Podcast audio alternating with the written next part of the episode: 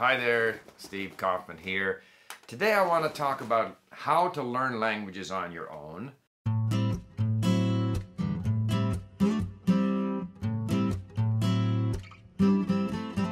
And remember, if you enjoy these videos, please subscribe. You can click on the bell for notifications. And by all means, join me at LingQ where I learn languages. So, it doesn't really matter whether you're at a school or entirely on your own. To my mind, to be a successful language learner, you have to be independent. It is you and the language. So, it, it, I think the first part of learning languages on your own is to have that independent mindset. I'm going to learn this language. Uh, so that it's my responsibility. All the things that happen during my journey to fluency are going to be you know dependent on me the learner i think that's that's the first thing that's very important to be independent uh, so this is going to affect the language learning material that you search for the grammar rules that you look for explanations about. Whatever you do is going to be dependent on you the learner. And remember i've mentioned this before the sort of three keys to language learning that i once heard from a a professor at uh, San Diego University in the States, language learning success depends on three things. Your attitude, the time you spend with the language, and your ability to notice. Now, the ability to notice will develop on its own if you have the right attitude and if you spend enough time. So, enough with the theory. And I should say, too, that the importance of being independent and responsible for your own actions doesn't just apply to learning languages. It applies to so many things in life. You have to take charge.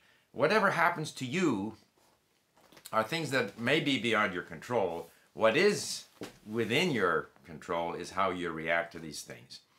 And so with language learning, you know, it can be lonely, it can be a bit frustrating. Therefore, anything that makes it easier uh, obviously is a good thing. So I, I, I want to digress a little bit by mentioning, you know, how LingQ helps me be an independent language learner.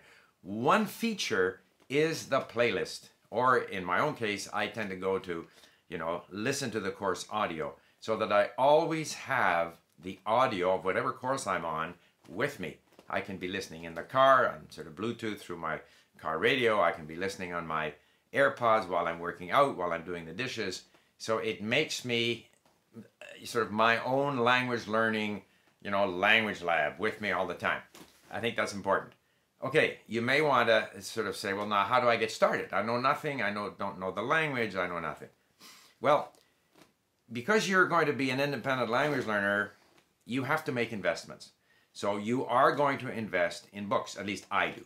So, you know, I have not ever tried learning Dutch. We have Dutch at LingQ. One day I think I will tackle Dutch. And so I saw this book, Essential Dutch Grammar. It's in the uh, Dover, I believe, series. And these are excellent grammar books because they're very small, very thin. No exercises, no drills, which I avoid like the plague. I just want a brief overview initially of the language, which I can flip through. And then I need this as a reference from time to time. I go back to it. So that's one investment. You can also invest in starter books which also will give you a bit of an overview of the language and some sort of a, a bit of content. Second thing about language learning is the need to find content all the time. Major activity is looking for content. When I was a language student in Hong Kong, I spent a lot of time in the bookstores, and in behind me here are lots of books. Chinese books, Chinese with glossaries after every chapter. But I was constantly looking for new material even though I had material already, I would buy stuff that I think I'm going to need in the future because you can never get enough, um, you know, content. In terms of starter books, it to me it almost doesn't matter which starter book you use. You can use several starter books. One common theme as an independent language learner is it's good to cover the same material in different books. It's good to cover, you know, sort of grazing, interleaving, it's good to you know do you know, typically these starter books have you at the restaurant and the post office and stuff like that do it in different books and this is again it's true for studying anything if you're doing history you're better off to read three different books about the same period in history uh, in order to finally have the sort of get an understanding and remember some of the key events and so forth if you've covered them from different perspectives. The same is true in language learning. Now, I have a preference now for our mini stories, but I do believe that they're typical of the kind of story that is a great way to get started as an independent learner. But if you're learning Polish, you could use Piotr's material at realpolish.pl. If you're learning English, AJ Hoge is a wonderful source of these kinds of stories or content with, you know, different points of view, uh, circling questions, lots of repetition. You're listening to it over and over again.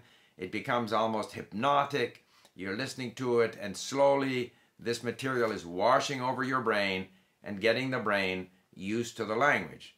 You're not worried about writing exams. You're not worried about doing drills, answering questions. You're just letting the language come in, listening and reading.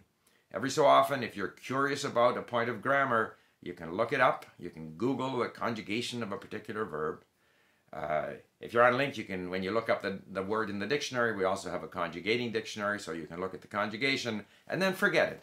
Don't try to ace anything or master anything or remember anything. Just keep letting the language wash over you. So as an independent learner, that's sort of the initial period. Now, if you if you are in a, a, classroom environment, the, the learning still is done by you as an independent learner.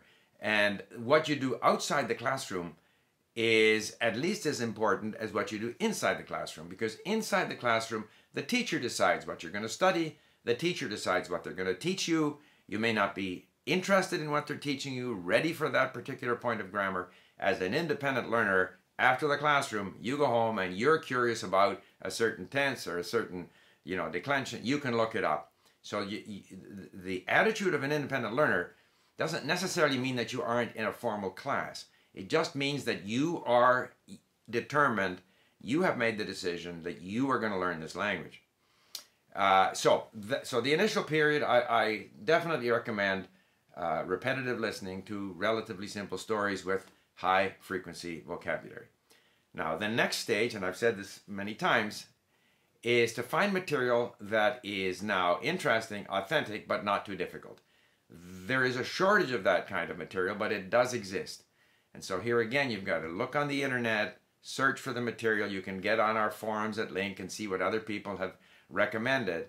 Very often, uh, anything that's of a conversational nature, podcasts, these kinds of things are going to be easier than more formal material like a book or something. And even when you move towards authentic material like books, I have found, uh, because I'm interested in history, nonfiction, for example, history, is easier than literature. I'm more familiar with the subject matter. The vocabulary used is, is sort of more relevant to things that are of interest to me than more literary language. But as an independent learner, you have to move from the sort of relatively easy, call it sheltered, protected material with lots of repetition. Uh, you have to move from that to, uh, you know, genuinely authentic material where you are going to be driven more by your interest in the subject matter than uh, the sort of effort to learn the language. After a while, you're not saying, I want to learn the language, I want to learn the language, which is how you're motivated at the beginning, but rather, I'm interested in what they're talking about, and therefore I am learning the language because I am pursuing my interests. Now, learning a language can be a lonely activity. It can be all-consuming. Uh, if you are spending an hour a day, it's not too bad. If you're spending two or three or four hours a day, you get consumed in this thing, and it starts to take a, a space in your brain which can lead sometimes to a sense of frustration. And so you sometimes you have to take a break from it. Uh, it also helps, in my view, to have some sort of very specific goals. Like here again at LingQ, we have, you know, uh, goals in terms of number of, of LingQs created. In other words, number of words you have saved, number of words you have learned, number of words you have read. So that as you're in this fog of trying to, you know, come to grips with this language and sometimes feeling as if you're not making progress, uh, if you can see that actually I have read so many words, I have, you know, learned so many words, these very concrete goals or milestones can be motivating and help keep you moving when you're in the doldrums. And make no mistake that there will be periods as an independent language learner where you're doubting yourself, doubting your ability, feeling a sense of frustration, and you just have to persevere. You have to keep going through that. And that's where, obviously, your original commitment, as well as your interest in the subject matter. So it doesn't matter if I'm improving because I'm enjoying what I'm doing, but also some of these specific, you know, concrete goals uh, can help you. Uh, okay, I'm kind of I'm fighting the language right now, but at least I I saved 100 words or I I read so many words or these kinds of things that can kind of confirm to you that you actually are moving because make no mistake as long as you continue to spend time with the language listening reading speaking writing and uh, if you remain motivated and even if the motivation flags a little bit the more time you spend with the language, the better you are getting. The brain is absorbing all of this uh, stimulus and forming patterns out of it. And sometimes you have the impression that you're not making any progress, and all of a sudden, surprisingly, you know, three months later, certain things come together for you. So, to that extent, I think being in a classroom can be motivating because you're with other people. You have a teacher, hopefully, stimulating you you have other people that you meet. It's a social, it's a get-together opportunity. Uh, learning entirely on your own for some people can be uh, a bit of a lonely experience. Although I think it's it's the more efficient way to learn is to do it on your own, listening, reading, writing, and then getting online. You know, if you're not in a classroom, I mean, eventually you have to speak, but you can find people online. There's italki and or at LingQ we have tutors, so you can get on and, and talk to people because every so often you know, you can't just be listening and reading totally in your own little cocoon. Uh, you, you want to connect to people. You want to see what you can say. Get some reaction from other people. And so therefore, I think it is important to connect with people online. In my own case, two or three times a week would be a lot. Uh, and and uh, and then I get, of course, the reports from my tutor, which I analyze, and slowly I, I improve my accuracy in the language. So you know, within the limits of this uh, video here, I just wanted to touch on, on what I consider to be some of the highlights of learning a language on your own. Uh, I have done other videos on a similar subject, and I would offer these to you as further uh, discussion of the same subject. I don't remember quite what I said there, maybe I repeat myself, but one is called Become an Independent Learner, and the second one is called Learn Languages for Your Own Reasons. So I invite you to go and look at those two as well. Thank you for listening. Bye for now.